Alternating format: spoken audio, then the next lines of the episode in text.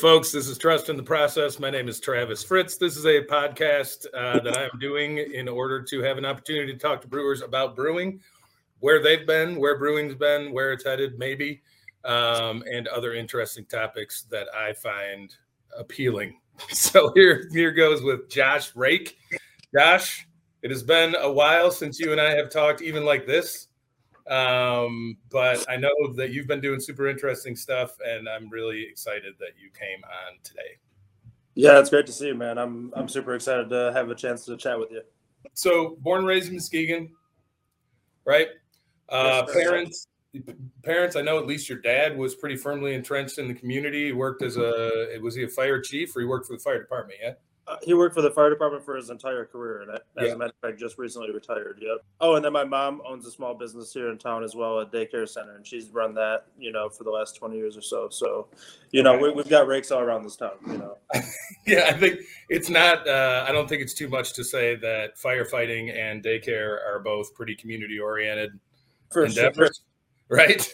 Definitely. Um, means a lot of people know your parents and you know therefore know you and kind of you you develop a family name around the town like muskegon. What i mean i know this sounds like a weird question but because i just watched this documentary that we talked about before the show what year were you born in? I was born in 1992 1992 okay. Yep. so okay so that puts in a little context for me. So yep. at that time like muskegon was finding its footing is probably a generous way to say it, I guess. I, yeah, I would say definitely that'd be the the, be- the nicest way to put it. You know? and, and, finding its footing for you know a good twenty years since then, and, and still, you know. Probably. Yeah, I mean, I think in the last fifteen years, or or maybe even a little bit more, it's inarguable that it's it really is finding its footing, right, and and becoming sure. whatever it's going to be.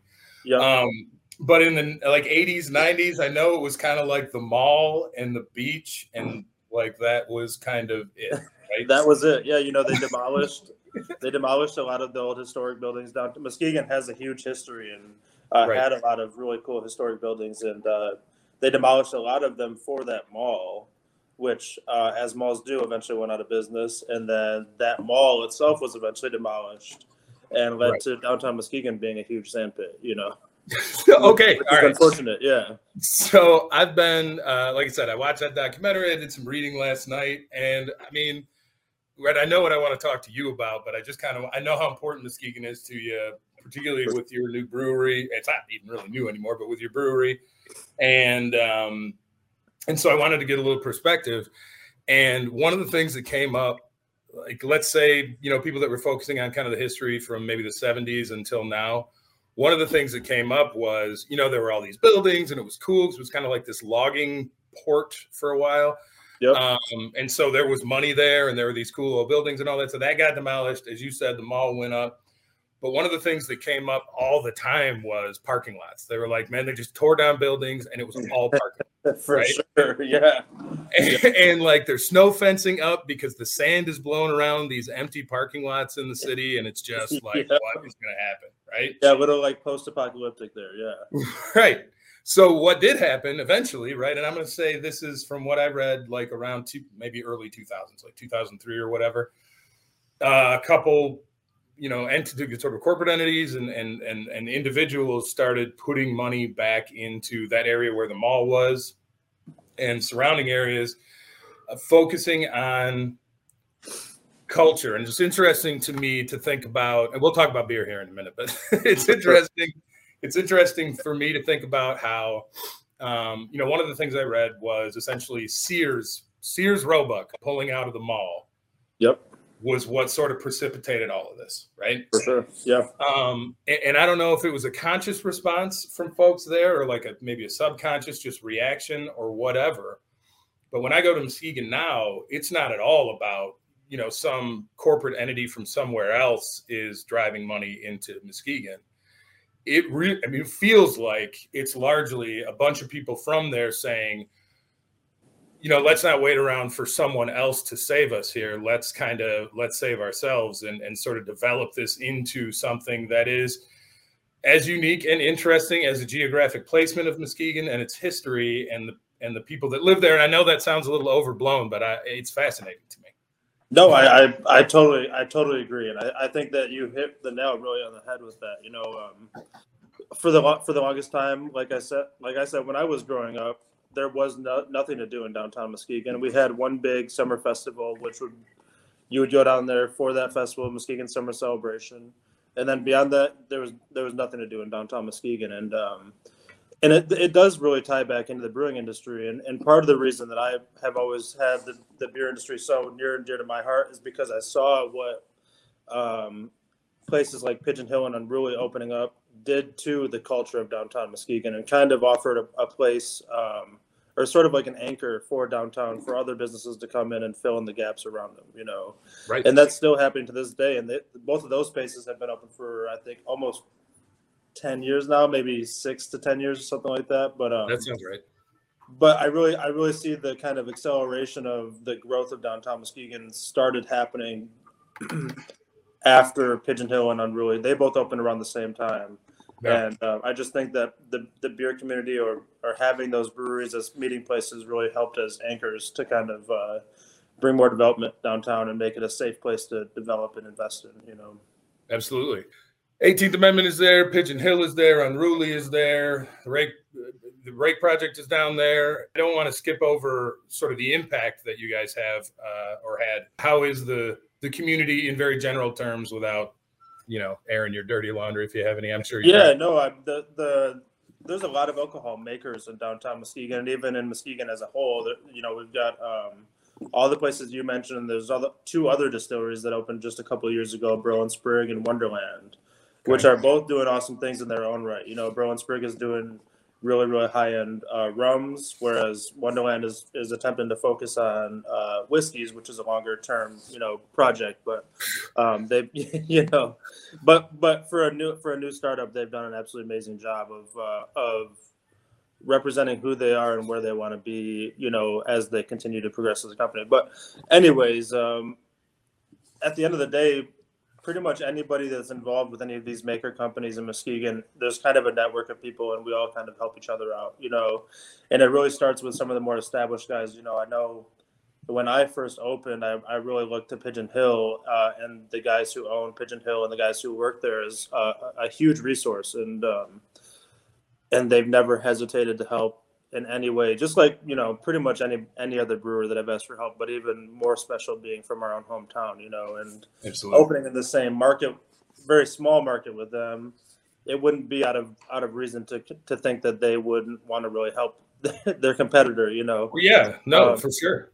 But yeah, in, in in particular for me, Pigeon Hill has always been someone that I even if I don't speak to them a lot or anything like that, I always know that if there's something that I might need to lean on them for, they'll always, you know, be able to have my back on it, you know, and um, and so that's been huge. And then there's other people like the and Sprig, uh, the guy who owns and Sprig was very instrumental in us securing our new location that we're moving to um, this spring. Uh, and that was because he just wanted another like-minded business to be uh, kind of in the same corner as him and, and, and that kind of stuff. And so a lot of it is, like you said, it's, it's small businesses trying to kind of uh, rub together, create enough friction to kind of make something bigger happen than, than the sum of us, you know. And so um, it's a long process, and it's and it's turned out to not be as easy as I thought it would be, you know. But um, but there's a huge network of support here, and then in the industry uh, as a whole, you know, and, and that's always been something that I've always felt comfortable leaning back on, you know, and has been a huge help for myself. Well, and that kind of, I mean, that that that takes community, that breeds community. It's like a beautiful circle when that kind of thing happens, right? I mean, it just yeah. takes that kind of critical mass of people who are willing to work together, um, even loosely, you know, uh, yeah. you know, and then and then that just grows bigger and bigger as more people come in, and if you can keep a kind of standard of uh, uh, even an unspoken standard of kind of cooperation and all that sort of stuff. I mean, that's that's about as beautiful as business gets. I think. I mean, it doesn't 100%. really get prettier than that, you know. Yeah, and and especially in a town like Muskegon, where we're we're trying to grow, like you said, a critical mass. Um, the more kind of density of businesses we have in our downtown space, the more it is appealing for tourists coming here, you know, or, yes. whatever that might be. And um, I think that everybody's kind of in on that, and let's and saying like let's let's do what we can to make this a more dense space so that there's more options for anybody who wants to be here because uh, you know it's not a zero sum game and people are going to nope. jump around especially if they're coming here in the summer you know to see a lot of our natural um, our beautiful natural environment here, you know, and um, and so yeah, that's it's just been a it's been a huge part of Rake as we've as we've kind of come into existence, and um, and I hope to someday, like you are, you know, be be one of those people that I can, you know, offer my uh, I don't want to say expertise, but offer my experience to, to younger people that want to, you know, come in and do the same thing that I did, you know. So yeah, well, it's exciting, and I, I don't know what kind of sociopath wouldn't want to do that, honestly. Yeah, you know sure. like if you if you get a, a young person that's uh that's that's interesting, you know what I mean, and motivated and worried about the right things, and I mean, if you'd been an asshole, you know, when you said, "Hey, man, I'm leaving to start Rake Beer Project," I've been like, "Okay, tomorrow's your last day. Go fuck yourself." For I mean, sure, yeah. but yeah. you're not. Um, and uh, yeah. um, but you're not. And and uh, and and I was really excited to see what you did. And so, um, you, I think you were, God, you might have been on your honeymoon or something. But last year, um, around the beginning of April, uh, Camilla like booked an Airbnb in Muskegon. It was like a little two day weekend, which we usually don't get. Yeah, um, sure. that we were going to go out to Muskegon, and you know, like a jerk, uh, who you know was born and raised in Michigan but didn't stay much, spend much time in Muskegon. I was like, oh sweet, where are we going? This is for my birthday. Yep. And she's like, oh, I got, I got an Airbnb in Muskegon, and I was like, oh, you did. what are we gonna do while we right.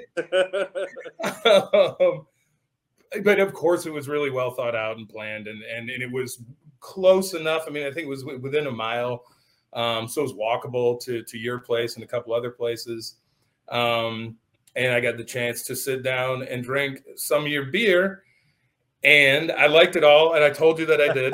uh, and uh, and I also thought that the pub itself was cool and um, it doesn't surprise me or anybody else who knows you that the people working there were cool and and and seemed to understand what the mission was. Um, I think bartenders were labeling cans uh, when we were there. You know, that's sure, right? Like that's yeah, not. That's, yeah, nobody has any one. Uh, nobody has any one job title for us. You know, yeah, all crew, and so everybody does a little bit of everything. Which, at, in the long run, uh, I, I think that's the better way to go because then they know a little bit about everything and right. they can have some more um, something more to offer our customers than somebody right. only bartends or you know that type of thing and so well and, and you came on at old nation when we are growing really fast so it was awesome it was awesome to have somebody who you know we could just plug you in somewhere um, really wherever um, and, and, you, and you kind of ended up on the brew house um, meaning that you could have gone to the cellar. You were you were equally capable, um, and uh, you know since then we have had the opportunity with a kind of moderated growth. It's just a nice, pleasant, comfortable amount of growth over the last three or four years that we can just bring people up the way that you should do it from the back end of the bottling line all the way up through the cellar and, and into the brew house potentially. That's beautiful. It is beautiful um, because it increases that cross departmental empathy. you know what For I mean? Sure. well, it's different. I don't know. I don't know if my experience was. Um, it's probably anecdotal, but but my experience was that when, when I was trying to come up through the industry, I had to kind of jump around to be able to move into the job that I wanted, and um, a lot of the companies. I shouldn't say that. Uh, some of the companies I worked for didn't necessarily uh, it, di- it didn't benefit them to move people up because then they would just have a hole in a different department, you know. And um, and so when I was coming up, it was it was I had to move to a different brewery to get to the job that I wanted, you know. Yep. And, um, yep. and there's nothing wrong with that. It ended up allowing me to move back to West Michigan, which I really was happy about. And then when I worked for you guys, you know.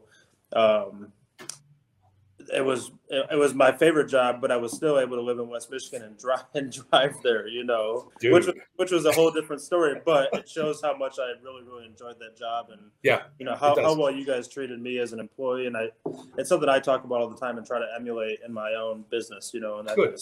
so yeah, well, good, and you because of that time as it is now, I I mean, my my touch on brewing is I don't do much of it, right? I mean, I'm I'm doing business shit all the time. So you were really close to, to Nate, you know. um, in yeah. sales and whatever. But you were really close to Nate, who is one of my favorite people and certainly one of my favorite brewers. Um, and as good a brewer as I know, which is a huge luxury for me, right? For sure.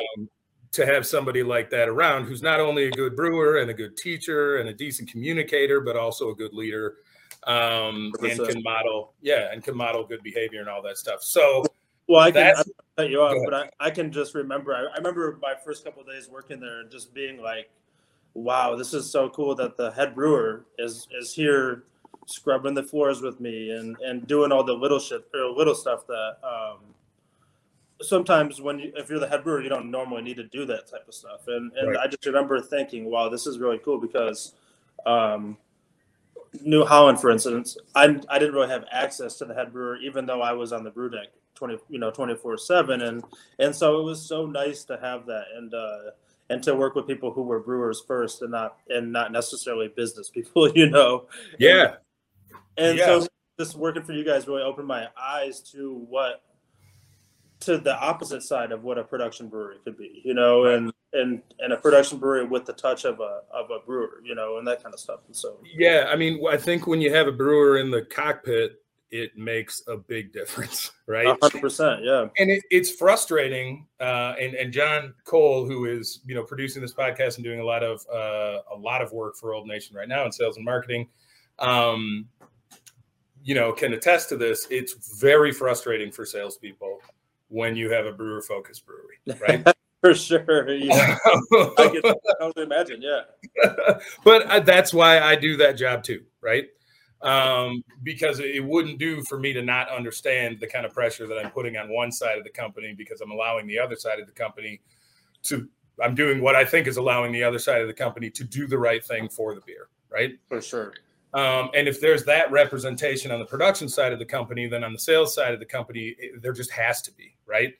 Um, I know you want to make promises on amounts, and I know you want to do this and, and that, but I'm not going to back engineer production to For sales sure. um, as long as I can, right? and that and that day is kind of coming soon, I think, where uh, things have to change. But anyway, when uh, you know when you were here, uh, you you talked a lot about, and I've heard you talk about uh, in other contexts, working at Jolly Pumpkin. And so, as I understand it, you started at the gallery, which is in Portland, Michigan. Yep. West it was no, no, longer uh, no longer around, unfortunately. But bummer. Yep. Those guys came in here when we were opening up, and I, I don't remember why, but they chatted and they seemed cool. Um, so you worked there and you were just kind of tending bar, keeping shop, or exactly, yeah. And then just uh, just kind of fell into as small businesses are, they needed somebody to help cleaning some of the tanks, you know, and yeah. and and at that point, I had I had never I never homebrewed before I even got into the beer industry, you know, so I, I kind of backed into it. Whereas a lot of people, you know, it was a it was a huge passion before they get into it. I was really interested in beer and drinking beer, you know, but um, yeah, but yeah, and and so like any small business, with um, they just needed someone to help cleaning the kegs and and or cleaning tanks and that kind of stuff. And uh, over time, I was able to just kind of learn the the minimal amount of brewing and stuff like that, you know, and. Uh, and and and that was what really kicked off my brewing career. I dropped out of college because I loved it so much, and uh, luckily my now wife was always understanding of and kind of saw the end goal. But yeah, I got that. I always got like, that vibe. She's like, man, you're dropping out of college to work for this little one barrel brew house or three barrel brew house over here. And yeah, let's not sell short. Three barrels. yeah, yeah, you know. So, um, but you know, I, I I just really, I really knew that, that at the time that that industry was so much better for where I wanted to be in the future than the path that I was kind of on at the time, which was going into political science, you know. And um, I'm so glad I didn't pursue political science. you know, um, because I think there's more longevity in the brewing industry, is you know, but um, for myself, well, you know, and so. I, it one of the things that drew me to you, um, you know, while you were here, was the sense that you, um, I think it's it's unique um, to to n- not this generation. I think this has been true for every generation, by the way. But I think it's it's unique to meet uh, younger folks who have a sense of responsibility to anything, really. Sure. Um, a sense of responsibility to, to, to carry a torch in some way um, yeah. that you know something has been passed down to them that they're responsible for keeping the same way to in return pass down and and and I mean follow me here I know I'm getting a little uh, out there but for sure yeah that that that really is something that when you see it you're like oh thank God man right here's a kid who and I mean you weren't a kid but you know um, here's a kid who you know what I mean? He gets it, right? Like he gets that he has a she gets it. She gets that she has a responsibility to her community. She gets that she has a responsibility to the centuries old culture that's happening in beer, uh, you know, or, or whatever. Um, and so I see that in your in your pub and the way you go about things. And I think something that's interesting for me is the friction that exists between your uh, Nordic Vike beer, that uh, Nordic table beer. And I'm, I'm, saying that wrong or right? Nope, that's perfectly. Yep, that's it. That was great, right? Awesome. Um, and uh, I think I got that for my first beer, and Camilla got like maybe like a blood orange sour or something. Um, and they were both really good. And so then we went to your cooler to figure out what we were going to buy to kind of take and give out and, and whatever. And uh, there was a lot of stuff there. Um, and my question is this not is fruited sour and barrel aged stout and you know smoothie seltzer and, and whatever valid right i'm assuming for the sake of this conversation that it all is right how do you internally when you're thinking about what to make i know that will it sell or not comes into play right for but sure out, but outside of will it sell or not or in combination of will it sell or not how do you kind of internalize the thought process between a more traditional beer? Okay, Vikey's notwithstanding, right? Still, you're going for traditional flavors, um, yeah. and and and and these kind of more, I mean, as we derisively call stunt beers. What what is that? Uh, what, how do you feel about all that? Well, you know, this is a great question. This is probably the number one thing that um, I have not, I don't know if changed my mind on, but I've come to learn the reality of, of this entire situation over the last couple of years, and it's been kind of a hard, um, kind of a hard lesson to learn. You know, when I when I opened up, I was trying to brew everything to, and this is going to sound ridiculous, especially to you, but I was trying to be the best on Untappd. That was like my goal. You know, I was trying to be. The it doesn't sound ridiculous. That sounds smart for when you're starting out. yeah, and and we did that. You know, and I and I was always really proud of it. But what I saw was that those beers don't necessarily necessarily equate to high sales. You know, I mean, right. um, and so this this last summer in particular, there was a point in this in the spring, you know, and, and a lot of my um, a lot of my perspective is skewed from COVID. You know, m- most of the time that we've been open has been only can sales. We haven't really had a tap room. Jesus. You know, and, and so and so I, even what I know now, I don't know if this is the actual reality of the situation. It's just what has become apparent to my to me, you know, as we've gone through things. But in the spring, I, I was in my own bar drinking, and I'm like, man, there's nothing that I want to drink here. I, I don't drink a lot of sour beer. I don't drink I don't drink smoothie beers.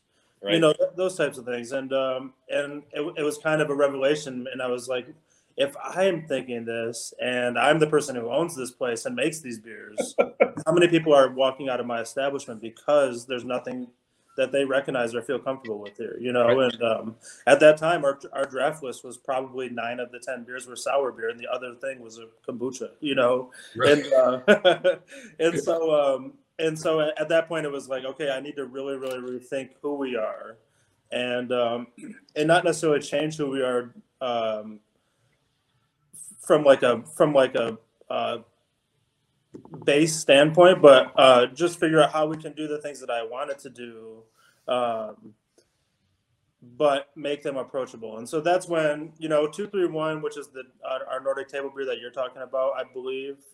That's been around since the beginning, but um, it, this kind of realization has led me to make a lot more of those style of beers. And so right now, my favorite beer, and I'm so happy because I've been able to make three whole 10 barrel batches of it and sell them all. Sweet, our, that's it. is is our spelt uh, saison, and it's a lightly dry hop spelt saison, and Um, and that's my favorite beer, and it's my favorite beer to make. It's my favorite beer to drink, and it offers something that people are not going to be terrified by when they walk in the door and look at our draft menu. You know, just yeah. like we also do a um, which which this could be wordy and, and scare people as well. But my other favorite beer to make and brew of my own is is called Grow, and it's an oak aged, uh, lightly dry hop Nordic table beer. And okay. so, in any other in any other brewery, if I had the money to buy the equipment needed, these would be this would be um, a foeder lager. Right. But right. for me, this was my way of trying to figure out how I can make that thing that I really liked with the minimal equipment that I that I had myself. And um, and when we started making those style of beers, we saw our tap room was getting fuller and people were staying around for longer.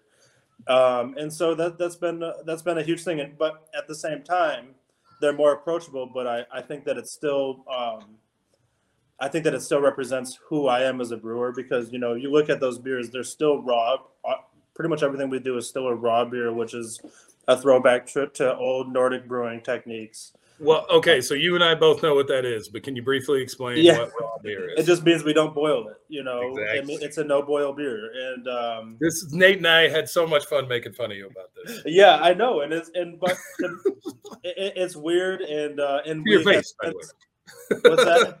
to your face, not behind oh, your back. For sure, yeah, I would accept the you know, um, but but it's something that you know I kind of stumbled into making as I was sort of researching the type of beers that I wanted to make, and um, and after doing a whole bunch of pilot batches and all this stuff, I realized, wow, I really like this, and it offers it it offers something that's is similar, but it's just slightly different to give people a different perspective on. Whoa, this is in any other in any other brewery, this would just be a lager, you know, not to diminish lagers, but but here it's a Nordic table beer, you know, and yeah, um, and yeah, it just no, I, it's, it's essentially the same thing, but it's made slightly different, and it's made with uh, more primitive technology, you know, which is a fancy way of saying that we don't have nice equipment, you know.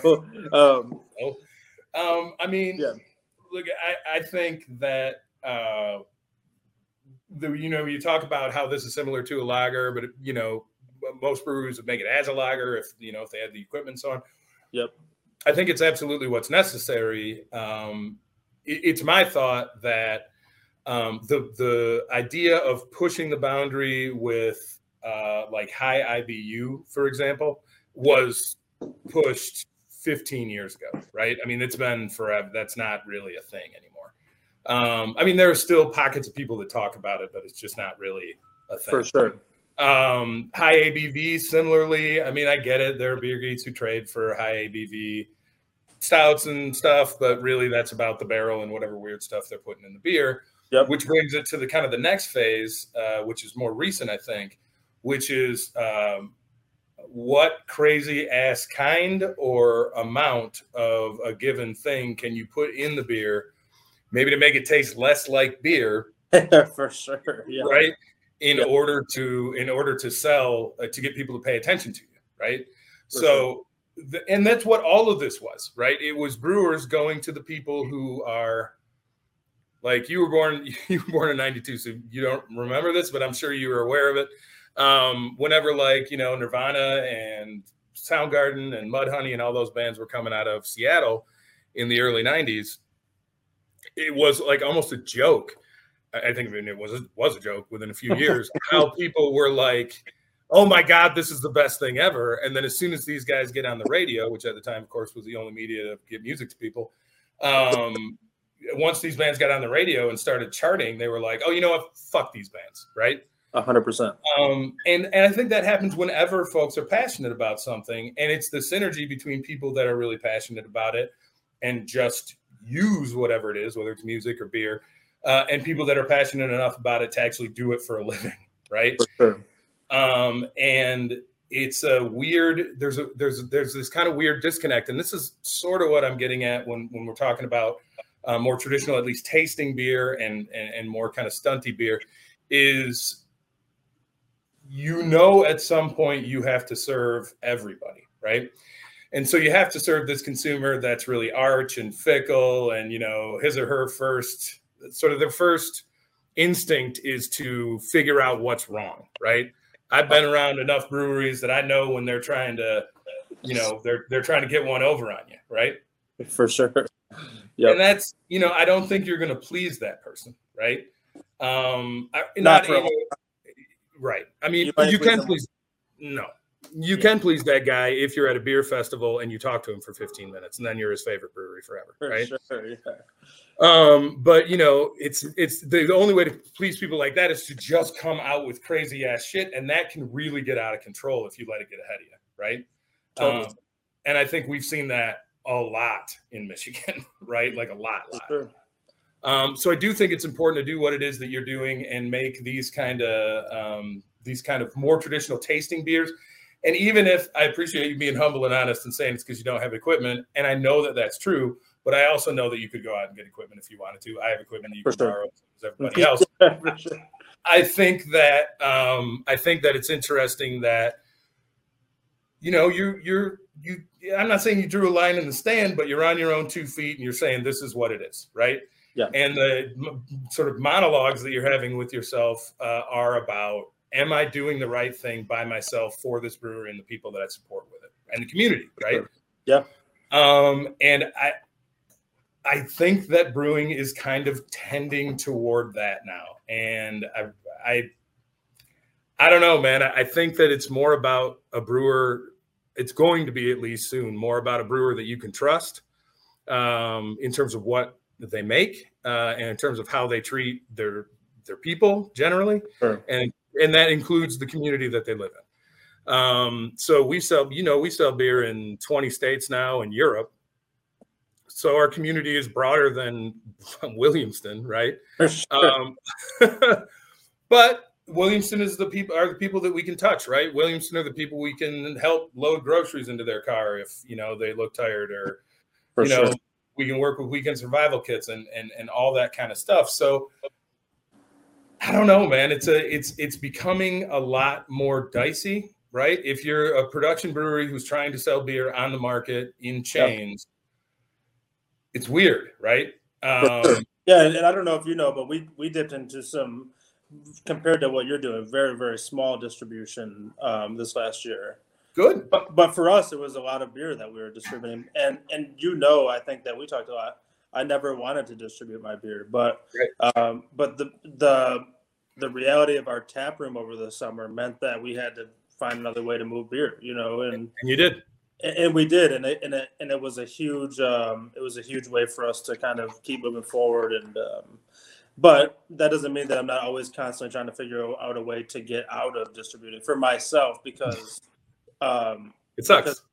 Because, for, it sucks. Yeah. It's because what, what happens is I'm, is I'm passing, um, something that I care about off to somebody else who who the distributor we work with is is great and I know that they care about our products, M4. Um, but I don't know what's happening to it. I don't know how long it's sitting on different shelves and that kind of stuff. And and um, and so yeah, I'm, I'm always constantly trying to find a way that we can be solely reliant upon our tap room. Um, would be my goal, you know, because then, like you said, it allows us to be more present in our community, our direct community, and and and again, it goes back to I try to emulate the people I worked for, and I know to give Camilla a shout out. Yes, seeing the stuff that she did when I was working there, just even small stuff like how she would do nice things for the employees to everything yep. she would do with the community yep. has been something that I've always said would be great. But the thing is, you have to be making money in order to give back. You know, otherwise you're just, you know. And so and so, there's been points when we've been able to do that. You know, we did. Um, we handed out meals with a food truck on Christmas Christmas Eve one time and stuff like that. But what I found is that the way for me to be the best community member I can be is to focus on on what is right in front of me here, you know, and and that, you know. That was my thought always too, right? Yeah. Um, that if, if I give of my time, it has to be to build the company in order to give the money, which is what the community actually needs. And once we got, not actually need, it is another thing that the community needs. For sure. Um, and while we were doing that, uh, you know, Camilla was also running the pub and giving of her time um, generously, and uh, that's hard, man. Like that's that's another because it's a responsibility that a lot of people don't take on, and you don't have to, right? And and it can be a not very fun. you can be yeah. giving back, but also not be having the best interactions at the same time, you know. And so yeah, it happens all the time. I mean, we we we give to you know we we give primarily, as you know, to and work primarily with uh, companies that support children in one way or another, right? So um, weekend survival kits and is our favorite, but all yep. that stuff. Um, because we feel like I mean, who can who can argue with that, right? I mean, it's what, it's what we, you know, it's what we want to be doing, right? It's feeding the kid is it's tough to make bad press out of that. Um, uh, but it is also the closest and most well-run um, charity here in town for us. But in any event, um, even having done that, and even having said, "Well, this is pretty vanilla," I don't think anybody can get angry about that. That's not true. They absolutely do, right? um, yeah. right and there's a certain kind of person who you and i both know growing up in you know rust belt midwest communities um, who is you know who does believe that uh, the world and their community is a zero sum game. For sure. Uh, and if they're not winning everything and if someone else is not losing at the same time then they are somehow losing. For sure. Um you know why don't you give me your money? Yeah. Right? You're yeah, not a kid. right. Uh, but anyway I, I think i think there are a lot of interesting paths to go down with community work and charity and a lot to go down with breweries too um, but in terms of, I, I kind of want to get back to the idea of of how you came up uh, in brewing and and uh, and parallels to some of my favorite brewers and myself uh, that I saw and see now in the way that you're working, which is, um, you said you know you had to hop around to get the spot that you wanted, right? For sure. So obviously that is, you know, millennia old, and they call that being a journeyman, right? Yep. yeah, that's what that is. Um, right? I mean, we don't have a system for it here in the U.S. I think that was my, I think that was my title, right? When I got hired. Yeah, it was journeyman brewer. Yeah.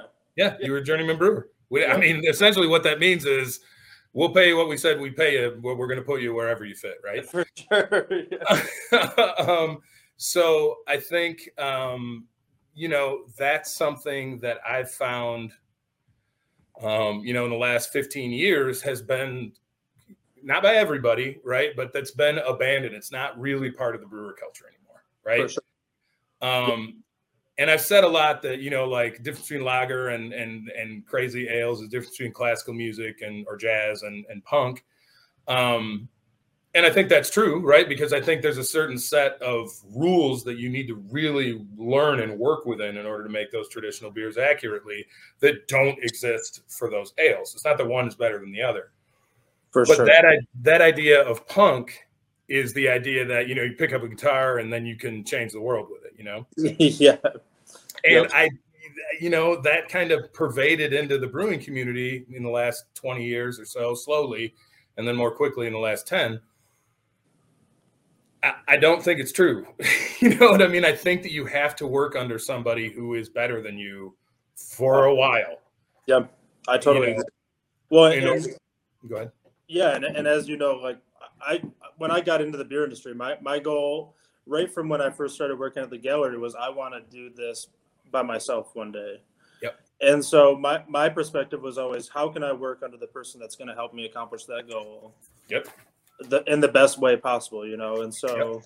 e- even when I got hired at Jolly Pumpkin, I don't think I, I don't think I fully um, understood kind of the magnitude of what Jolly Pumpkin was to the original American brewing scene, you know. And, Huge. But but as I as I worked there, that's you know, that's where just the culture there and the people that worked there cared so much about Jolly Pumpkin beer in, in particular the craft beer scene as a whole, and then upholding what you know was kind of started there, and and kind of bringing that into the future, you know, and um, and that that's where I really I went from being like a casual beer fan that wanted to open a brewery to like, wow, I really I'm really really interested in um, how we got here, you know, like. Right. You know, and and why, and and is this going to be the thing that is this is this style that's a historic style let's talk about barrel aged wild beer yeah is this going to be something that's going to exist into the future or you know where where does this fit in and um and I, I just really attribute my time at Jolly Pumpkin to me, in, if you want to call it like a hipster personality. Like I was just like, I want to do whatever is the coolest thing and the most kind of deep cut. I guess would be the thing, you yeah. know. Like Um, and and so and it was such a great experience there because the other people working there with me cared about it so much. I mean, like, you know, the and and it was pervasive. If we weren't at work, we were at each other's houses, bottle sharing and stuff like that. You know, and um, and part of that was because I lived by myself at the time, and you know, didn't really have yeah. anything else to do. You know. Yeah. Right. But but yeah, and I and I think that. um Well, I mean, however the stars align, right? Yeah. Um, you get to you get to work for a guy in ron jeffries who is i think it's one of those yin yang things right? Maybe genius is not the right word but a real smart guy right? Sure. yeah. Um, and and and really earnest you know what i mean? Yes yep.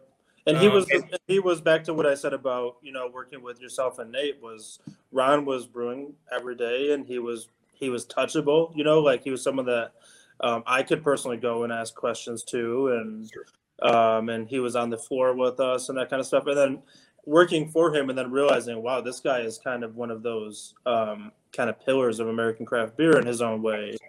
Yep. Was really was really a cool experience because I was able to just walk up to him and ask him a question about something I had, you know. Whereas right. other people would have to listen to a podcast or whatever it might be, and um, and so, yeah, working for Ron was was really one of the, the first experiences for me where I saw kind of what I wanted to do in the future, which was what he was doing, which was he he had his ten barrel system, which is what he brewed everything on, and he would typically brew.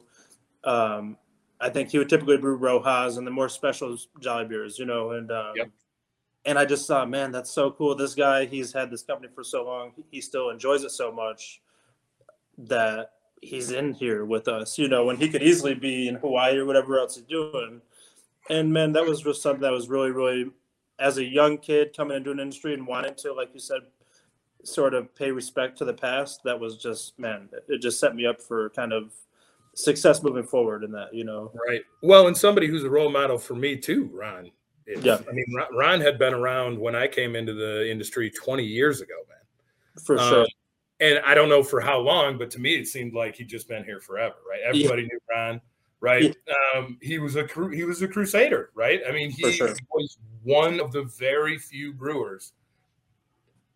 In any given snapshot of time, there's always only a couple brewers that are, I think, saying, you know what, fuck that, I'm doing this, and I'm going to for be sure. as successful as I can with it.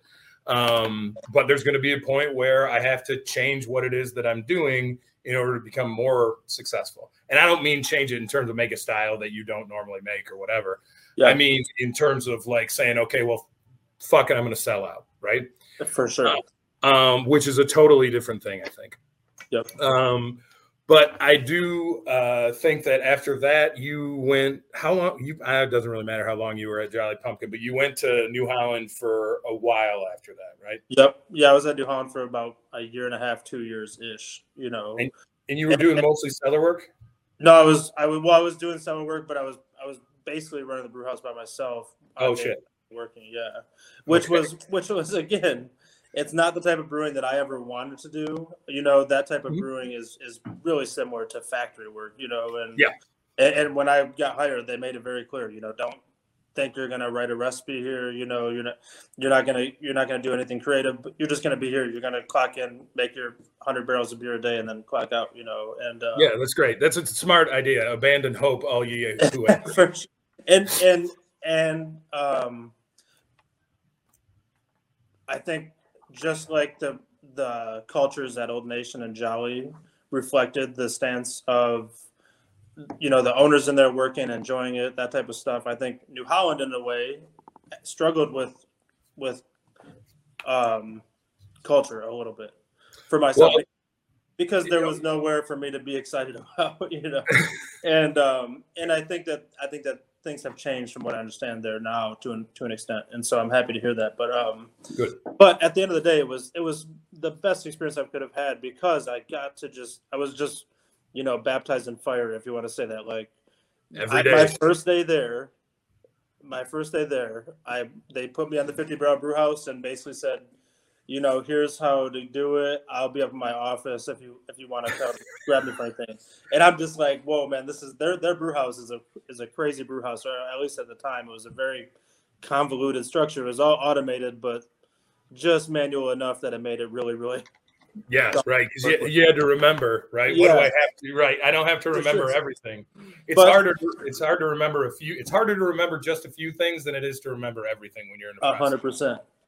And, um, and it was great. I mean, it was it was probably the most learning I ever did at any job because right. there's no option not to learn. You know, right?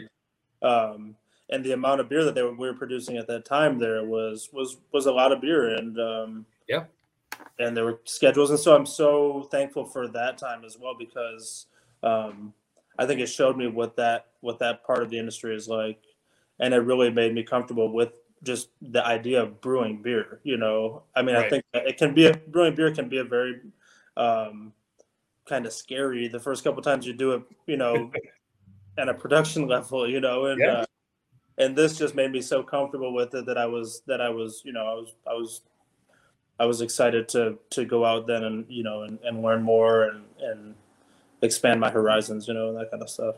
I think I think that you can I think that upon meeting a brewer, right, that you never met before, you can get a picture for whether or not they've had that kind of experience for sure or not right away, right? Uh, yeah. They're much more humble there's much more of like a graveyard humor vibe to the way they talk about beer. yeah. You know what I mean? It's, it's blue collar work, man. That's that's yeah. It's it's a factory job, you know. And, yeah, it is. And, it is. And it's something I respect. You know, I I wish that there was a union to re- represent the blue collar work that's being done, but uh, I, I, I, do. I, I, mean, as a business owner, it's stupid of me to say this, but I do too, uh, because you, you know that you know for for me, the, I mean, this is about making beer and making money and all the kind of things you're supposed to do when you own a brewery, but it's also selfishly benefits me and I think benefits the community to make sure that anybody who comes here, works, and leaves here represents a certain philosophy, if not a certain way of executing that philosophy. Does that make sense? A hundred percent. Yeah. Um, and I don't get out and talk about it much. Um, I mean, I have the opportunity to, and I just don't because I think there's so much flux in the brewing industry right now. I mean, a guild for sure. meeting, for example, you'd expect that, and they've asked me to do this, but I mean, I'm not going to do that in front of all those guys that have, you know, three, five, seven barrel breweries. Man, we are not serving the same master, you know? For sure. A hundred um, so I don't know, man. It's it's a it's a weird time, and I guess having touched that kind of perspective and been a part of it in two different places. And by the way, I'm so happy to hear that you're making a saison because you made one with us, right? And yes, it was awesome. Um, it was great. Um, and, and went right up from through the pilot system into production. And I think you were a part of that process throughout the entire thing. Yeah. And and to, and just to give you your credit where it's due, that that process was such a it was such a light bulb going off in my head. Right. It's not that hard. Well, well, because and that's what you kept saying to me because I, I remember coming to you with the recipe and you're like, well, what do you think? You know, it's not that it's not that hard. You know, like you know what you're doing, do it. And and that kind of was like, wow, man, if I can do that with these guys, I can I can do it on my own in my little own shop and and be 100%. you know and um and that I still I still remember come you know working on that recipe and how proud I was when it came out. I've made sort of a variation on that beer. Good. Not the same thing, but we made like a Brett version of kind of the idea of that. Just yeah. because I just because I really it was such a special thing for myself and my career, you know. Yeah. Because Good. that was the first time working for a production brewery where um, I was offered the respect and leeway to um, be creative, you know. Right. Well, that's I mean, what was, I wanted the most, you know, and so right. yeah. And that was two old guys, you know, Nate and I sitting in the office going, I think Rake's going to get fucking antsy if we don't let him get sure. A beer in, you know what I mean? Yeah. Um, and, and you were ready, obviously. And I mean, shit, we're not trying to come up with all the ideas, man. It's burdensome. Um, sure, yeah. You know, so to have somebody that was that on fire, that wanted to do it, um, that would, right, that would just kind of have the guts to go for it. Um, you know, the best thing to do in that situation is to be like, look, man, you're going to give this a rip, and if you fuck up, it's 10 barrels of beer. It doesn't matter. We'll try it again. Right.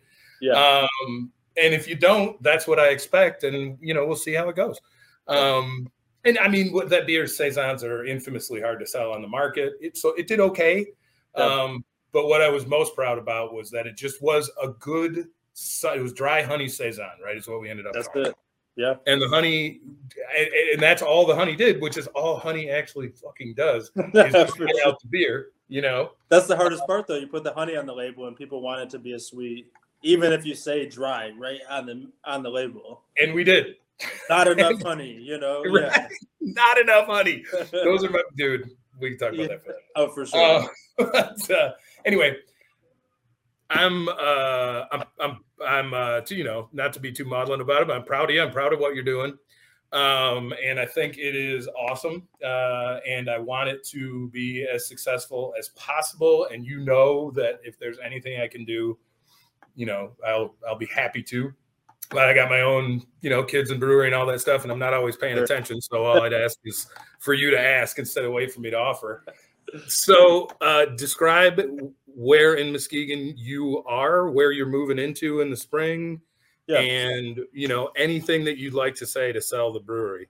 Yeah, yeah. So uh, our current our current tap room right now in uh, winter 2022 is in it's in the north end of downtown Muskegon, uh, tucked around the back of a of a big building, kind of hidden away. It's kind of like a cool little uh, underground beer club down there, you know. And uh, we have in the summer we have a huge outdoor space that's beautiful. We do concerts and yoga, all sorts of events out there, and um, and and the space has been great. And uh, over the last year or so, we kind of realized it was time to grow out of that space and uh, and find ourselves in sort of a more centrally lo- lo- centrally located spot in Muskegon. And so um, we were able to find a we were able to find a space right downtown Muskegon, right in kind of the central part of downtown Muskegon, in a brand new building. It's going to be a brand new, you know, six, seven story apartment building.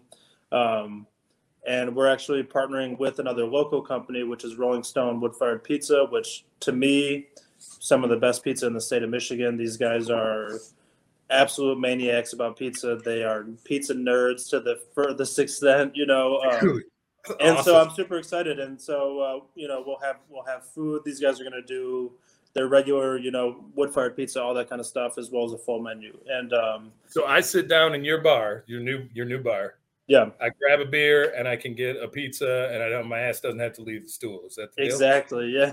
yeah, which has been you know to, to be entirely transparent. That's always been our biggest kind of downfall at our current location. Is is one, it's it's hidden away. You know, Two, we, we haven't we don't have the opportunity to have a kitchen in that in that space, and um, in a, in a, smaller time, especially in the smaller town, especially in the off season, people want food with their beer, and that was kind of what we realized and said, you know, let's let's go give people what they want, and we had already been collaborating with this pizza company for well since we opened, and we just had been we'd be doing uh, pairings with them, but people would have to go get their pizza and then bring it down to our tap room.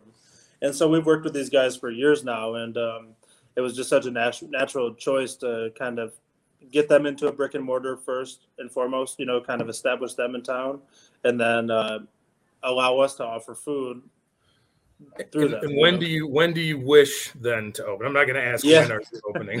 you know, it, it's um, the the original idea was sometime in March or April, but we're we're really looking at kind of realistically in May. Um, okay to open the new space. You know, there's there's obviously, as you know, so many things that go into that, which which for us means all new licenses and everything, and uh, uh.